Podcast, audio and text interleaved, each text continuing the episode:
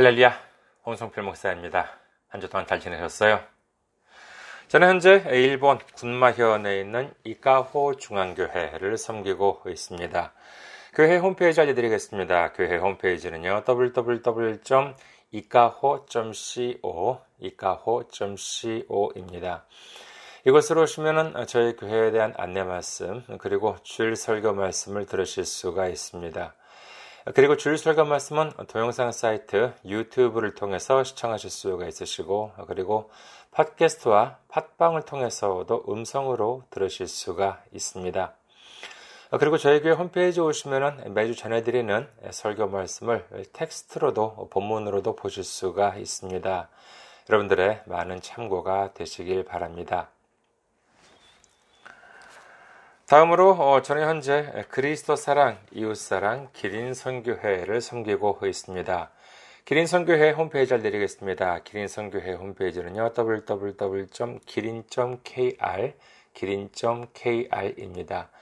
아, 그리고 메일 주소도 함께 알려드리겠습니다. 메일 주소는요, 기린미션 골뱅이 gmail.com, 기린미션 골뱅이 gmail.com입니다. 이것으로 메일을 보내주시면 제가 언제든지 직접 받아볼 수가 있습니다. 다음으로 어, 지난주에 또 귀하게 선교 후원으로 섬겨주신 분들이 계십니다. 고철규님, 이지은님, 나라티님, 윤창조님, 윤성화님, 김경준님, 이광무님, 김유미님, 형남식 님, 송현수 님, 이호철 님, 꽃들도 찬양하라 님, 그리고 부산 명성교회에서 귀하게 선교 후원으로 섬겨 주셨습니다. 감사합니다. 얼마나 큰 힘이 되는지 모릅니다. 기도로 섬겨 주신 분들, 그리고 이렇게 물질로 섬겨 주신 분들, 모든 분들께 예수님의 놀라운 축복과 넘치는 은혜가 함께 하시기를 주님의 이름으로 축원드립니다. 다음으로 어, 성, 어, 성교 후원을 해주실 분들을 위해 안내 말씀 드립니다. 먼저 한국에 있는 은행이지요.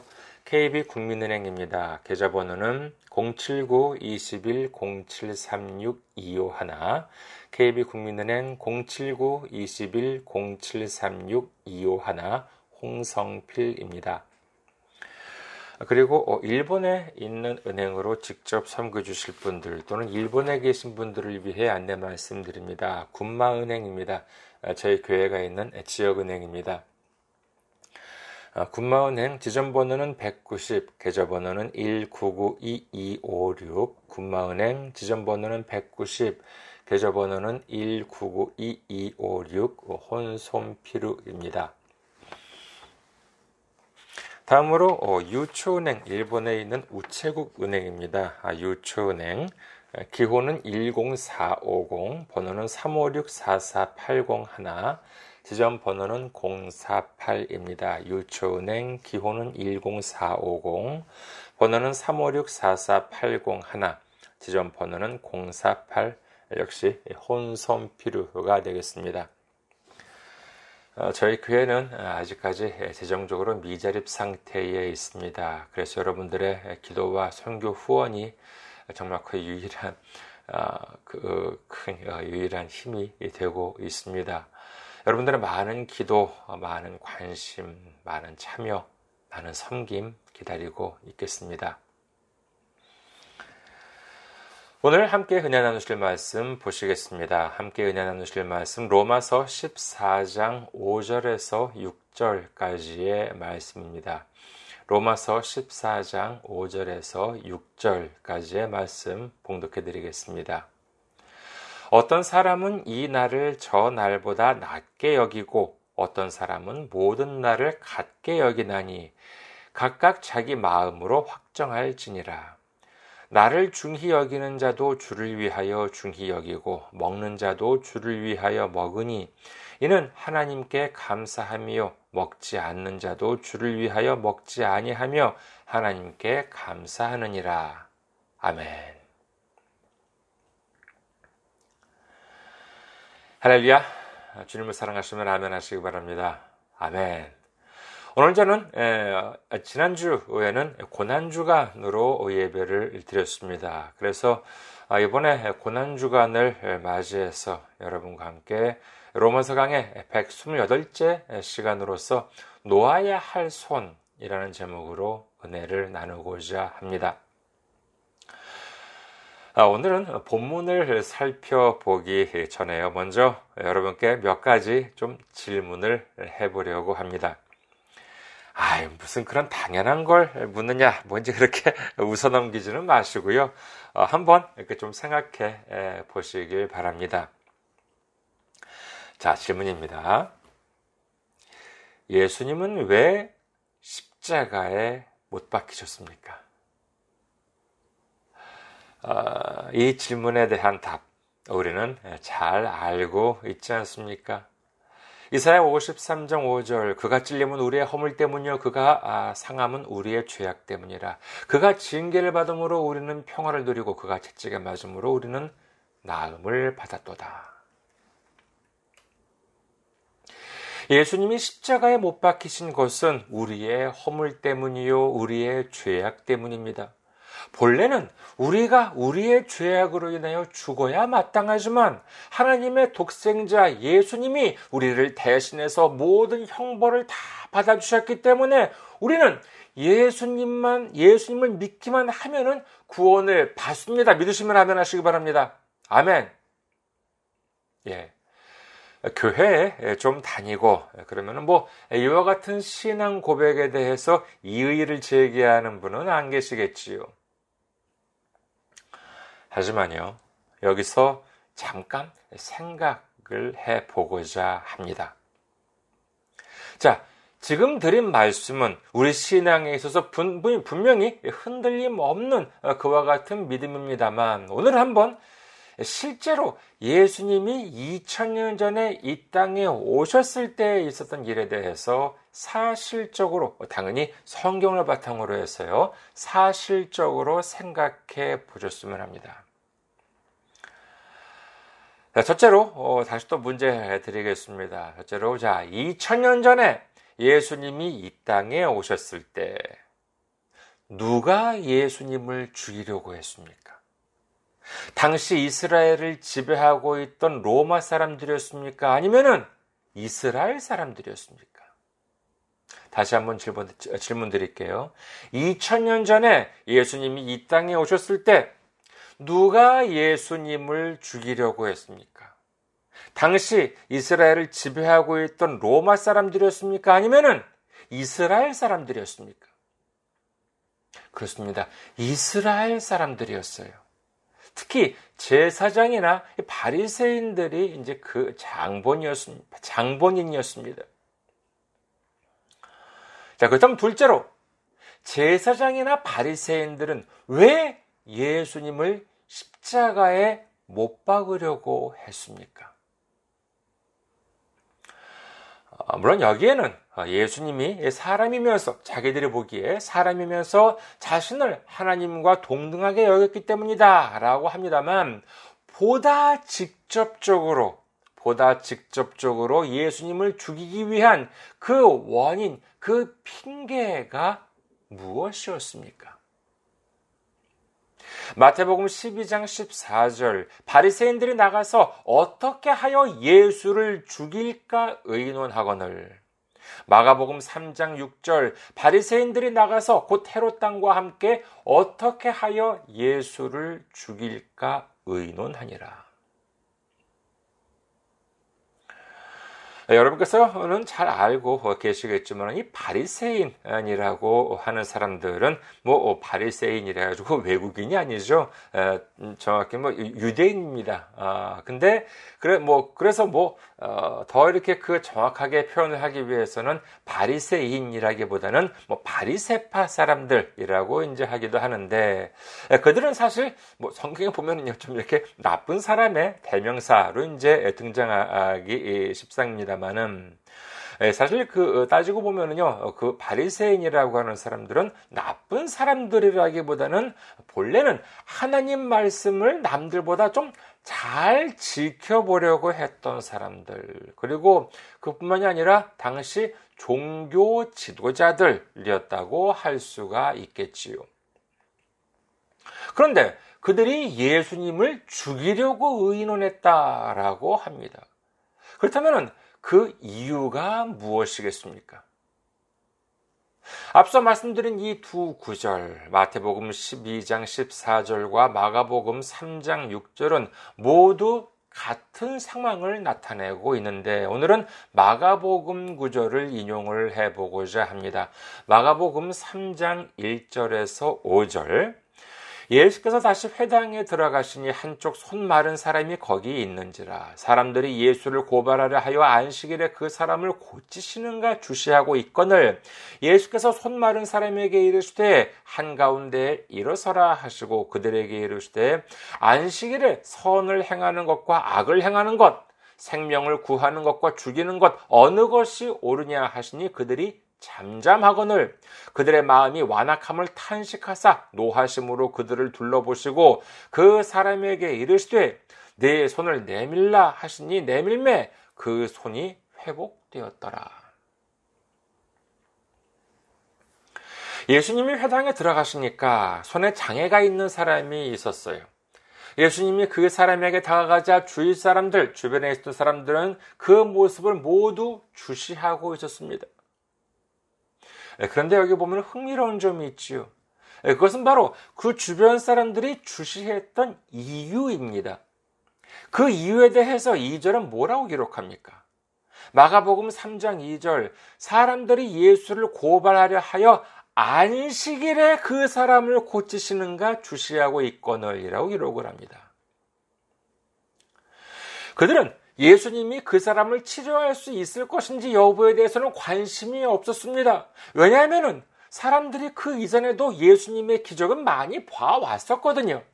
그렇기 때문에 그들은 지금 이 순간도 예수님이 그 병자를 치료하실 수 있는지에 대해서는 의심을 갖지 않았습니다. 뭐 당연히 뭐 낫게 하실 것이다. 이렇게 이제 확신했었다고까지도 할 수 있겠지요.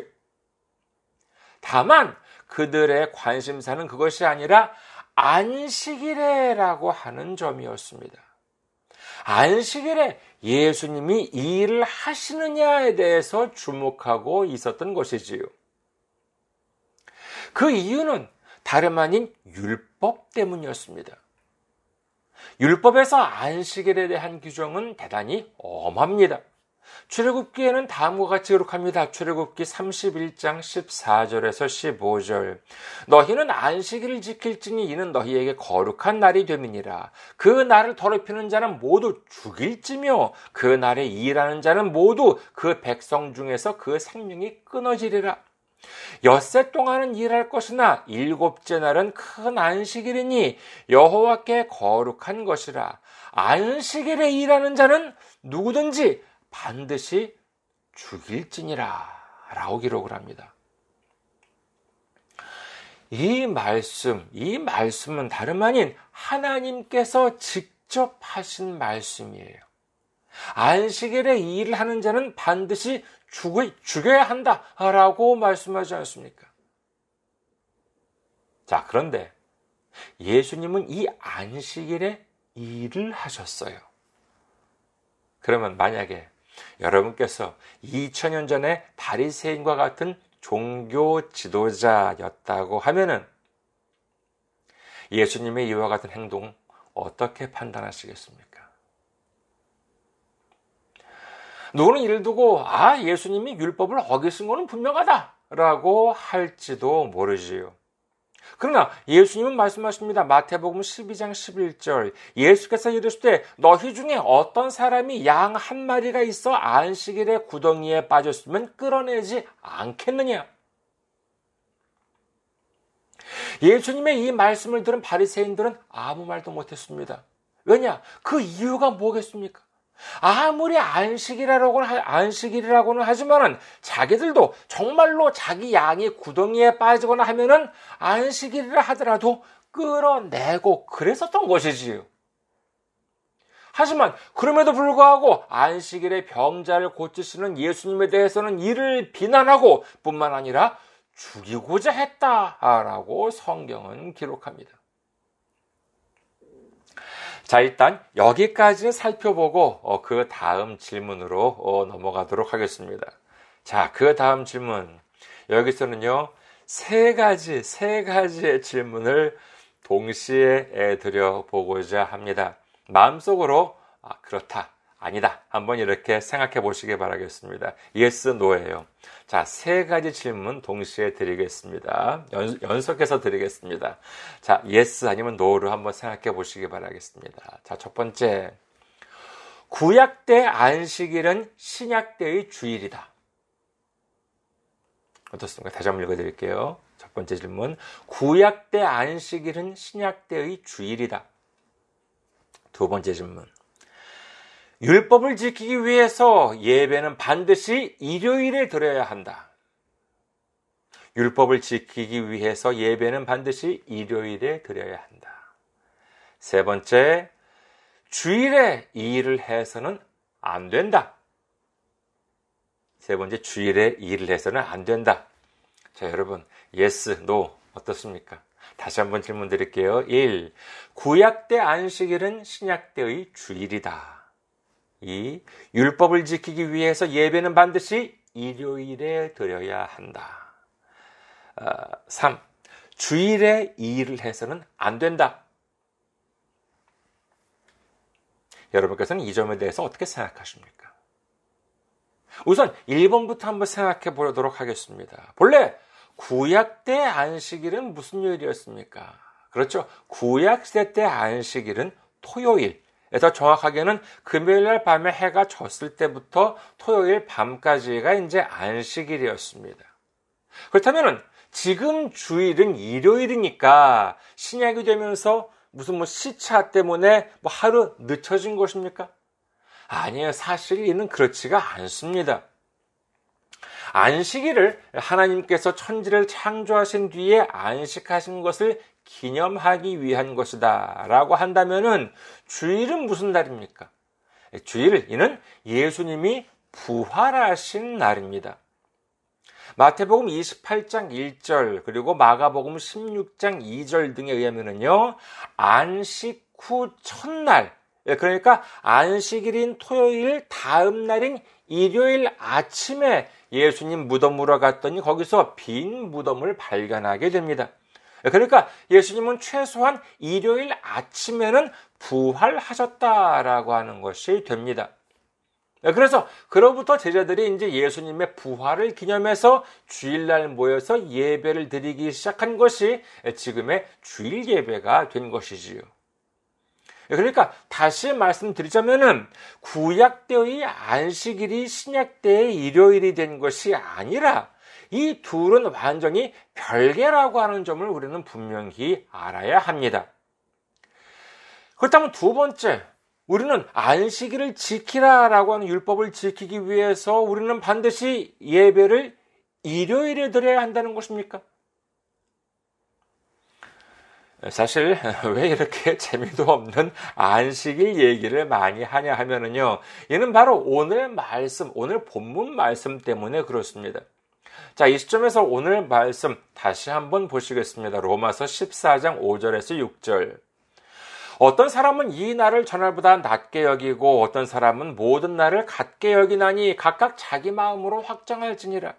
나를 중이는 자도 주를 위하여 중히 여기고 먹는 자도 주를 위하여 먹으니 이는 하나님께 감사하며 먹지 않는 자도 주를 위하여 먹지 아니하며 하나님께 감사하느니라. 여기서 이 날을 전날보다 낮게 여기고 라고 하는 말씀은 뭐 알기 쉽게 말하자면은요, 이 안식일과 주일이라고 할 수가 있겠지요. 이 로마서가 쓰이는 시기는 뭐 당연히 아직 신약 성경이 완성되지 않은 시점입니다. 따라서 예수님이 부활하고 하늘로 올라가신 후에 어떤 모습으로, 어떤 식으로 신앙을 가져야 할 것인지 아직은 확고하게 정립되지 않은 그와 같은 시기라고 할 수가 있겠습니다. 그래서 쉽게 말하자면요, 누구는 안식일을 여전히 안식일을 지킨다고 하면서 토요일에 토요일에 예배를 드리기도 하고 또 누구는 예수님의 부활을 기념한다고 해서 일요일에 예배를 드리기도 하고 그랬는데 6절에 보면은요 어느 날을 중요하게 여기든지 하나님께 감사하라. 이렇게 성경은 기록합니다. 요즘 우리 주변에 보면은요, 여러 가지 다양한 교회들이 있습니다. 뭐 복음주의, 개혁주의를 표방하는 대부분의 교회에서는 일요일에 예배를 드리고 있습니다. 하지만 일부 교회는 다른 요일에도 예배를 드리기도 하지요. 그렇다면 일요일이 아닌 다른 요일에 예배를 드리는 교회는 성경 말씀을 어기고 있는 것인가요? 일반적으로 한국에서 뭐 좀 어느 정도 규모가 되는 그와 같은 교회를 보면은 수요일에는 수요 예배가 있고 그리고 금요일에는 뭐 금요 차례가 있지 않습니까? 그럼 토요일에 예배를 드리면 어떻습니까? 토요일에 예배를 드리면 이단이에요. 수요일이나 금요일에 예배를 드리면 괜찮은데 토요일 날 예배를 드리면 이단입니까? 제가 한국에 있을 때, 뭐, 그때 이제 그 평신도로서요. 그 제가 섬기고 있던 여의도 순복음교회에 보면은 토요 예배도 있습니다. 얘는 아마도 일요일에 못 나오시는 분들을 위해서 드려지는 것으로 이제 뭐 알고 있습니다만은 그러면 그거는 성경적으로 보았을 때 잘못하고 있다는 것입니까? 사실 지금 예수님을 믿고 있다고 하는 분들 사이에도 이와 같은 점이 서로 혼돈이 되고 있기 때문에 무엇이 사실인지 무엇이 사실이 아닌지 무엇이 성경적인지 무엇이 성경적인 것이지 아닌지 헷갈려 하시는 경우도 적지 않은 것 같습니다. 자, 간단하게 말씀드리겠습니다. 예배는 일요일에만 드리는 것이 예배가 아니라 다른 날에 드리는 것도 거룩한 예배입니다. 그 이유가 무엇입니까? 마태복음 11장 29절에서 30절 나는 마음이 온유하고 겸손하니 나의 멍에를 메고 내게 배우라 그리하면 너희 마음이 쉼을 얻으리니 이는 내 멍에는 쉽고 내 짐은 가벼움이라 하시니라.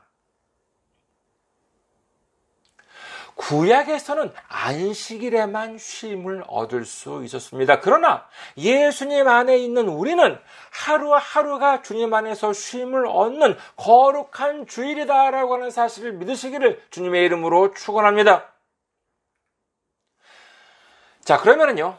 세 번째로 세 번째로 주일날에 일을 해서는 안 되는가 하는 문제입니다. 뭐 여러분께서는요, 어떤 사람이 뭐 가게, 뭐 사업을 하시는데, 만약에 일요일에 영업하는 사람이 있다면 어떻게 말씀하시겠습니까?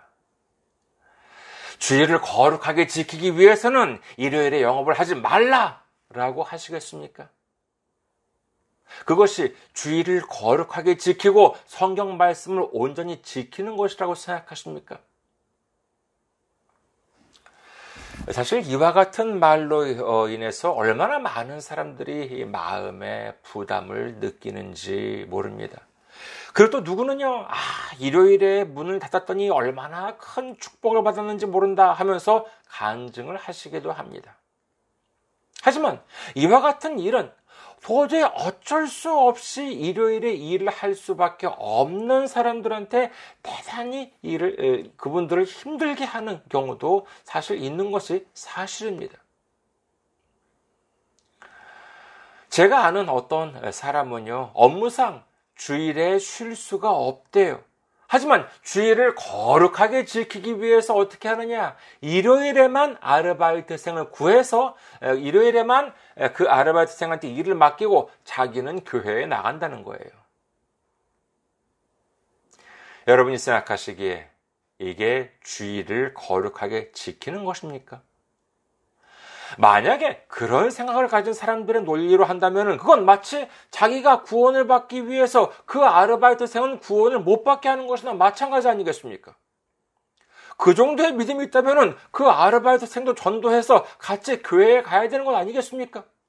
왜 자기만 교회에 가서 축복받고 그 아르바이트생은 축복받지 못하게 합니까?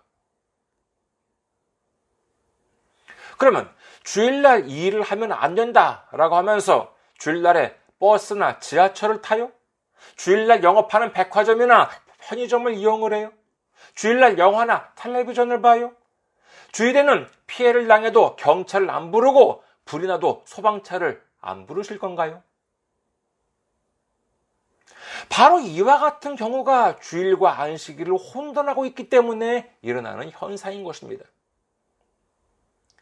앞서 예배로 돌아간다면은 어디는 뭐 토요일만 어, 뭐 어디 뭐 교회 같은 경우에는요 아, 토요일만 드리는 어, 토요일만 예배를 드리는 교회도 있습니다.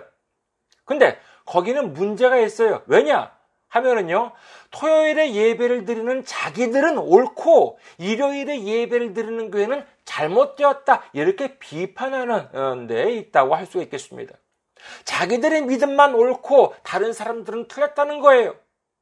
바로 이 점에 문제가 있는 것이지요.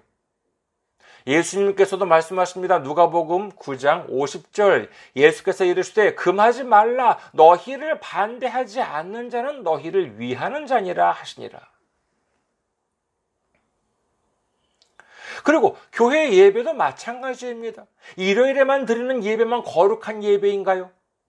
사실 여건이 허락만 된다면은 교회에서 일주일 내내 매일 같은 시간대에 예배를 드릴 수 있다면 그게 가장 좋지 않을까 합니다. 무슨 요일을 하더라도 항상 그 시간 그 시간에 가면은 예배를 드릴 수 있다라고 하면은 이 교회로서 이게 가장 이상적인 모습이 아닐까라고 저는 생각을 합니다. 그러나 일부 사람들은 자기들 식으로 하지 않는 사람들을 다 잘못하고 있다. 이렇게 비난을 하고 있어요.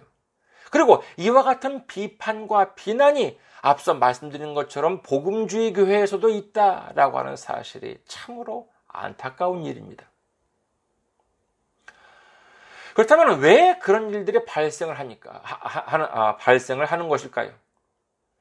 왜 이렇게 해야 한다, 저렇게 해야 한다? 아, 왜 이러면 안 된다, 저러면 안 된다라고 하는 말들이 많이 나오는 것일까요? 그것은 바로 과거에 바리새인들이 이 안식일을 강조했던 이유와 유사하다고 할 수가 있습니다.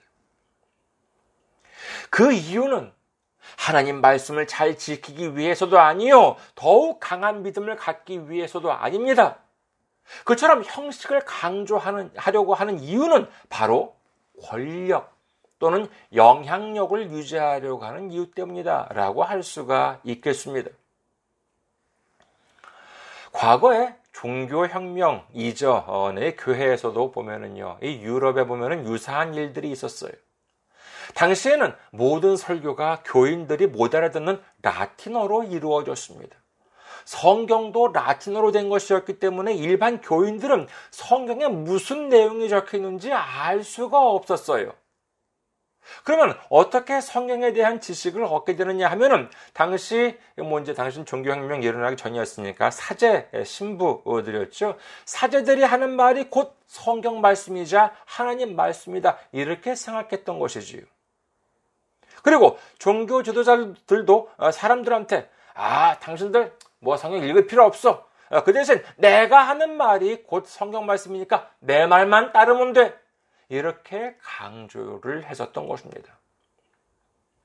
그것이 바로 2000년 전 바리새인들의 모습 아니었습니까? 그러나 우리는 기억해야 합니다. 그와 같은 바리새인들이나 제사장들이나 율법학자들이 2000년 전에 한 일이 무엇이었습니까? 그렇습니다. 하나님의 독생자 예수님을 십자가에 못 박아버리고 말았다라고 하는 것을 우리는 잊어서는 안 됩니다.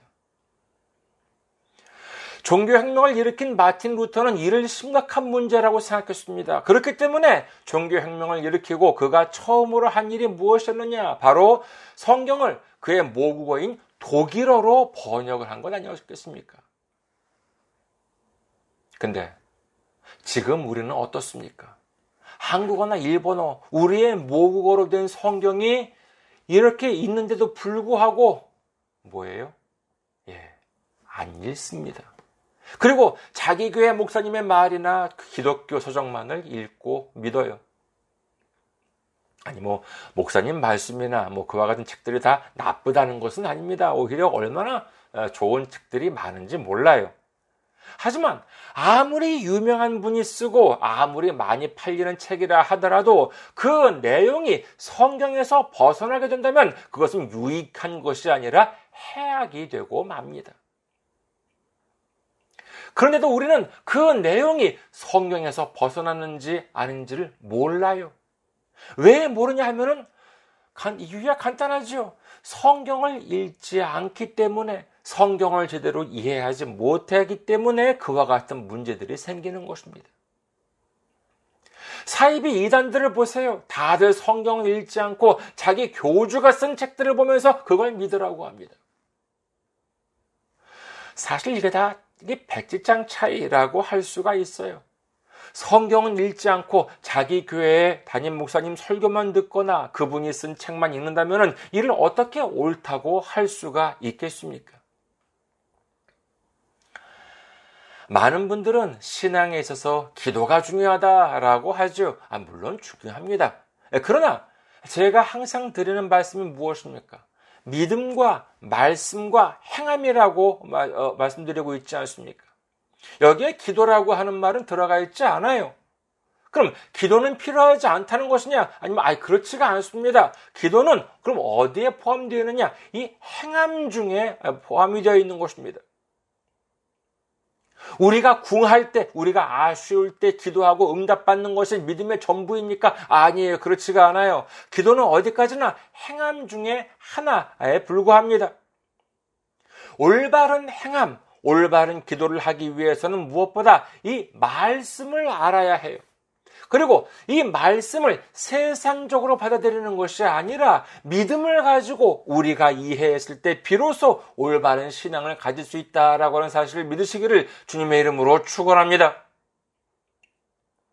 이 말씀을 제대로 이해하지 못한 채로 그저 주일이 뭐다 안식일이 뭐다 하면서 함부로 말을 하게 되면은 이는 자칫 우리 이웃에게 상처를 주게 될 수도 있는 것입니다.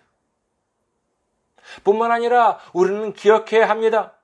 예수님을 십자가에 못 박았던 것은 여기에는 이루 말할 수 없는 무엇이 자리 잡고 있었기 때문에 그렇습니다. 교만이 자리 잡고 있었기 때문입니다. 자신들만이 옳다고 하는 걷잡을 수 없는 자만과 오만이 결국 예수님을 십자가에 못 박아버리고 말았던 것입니다.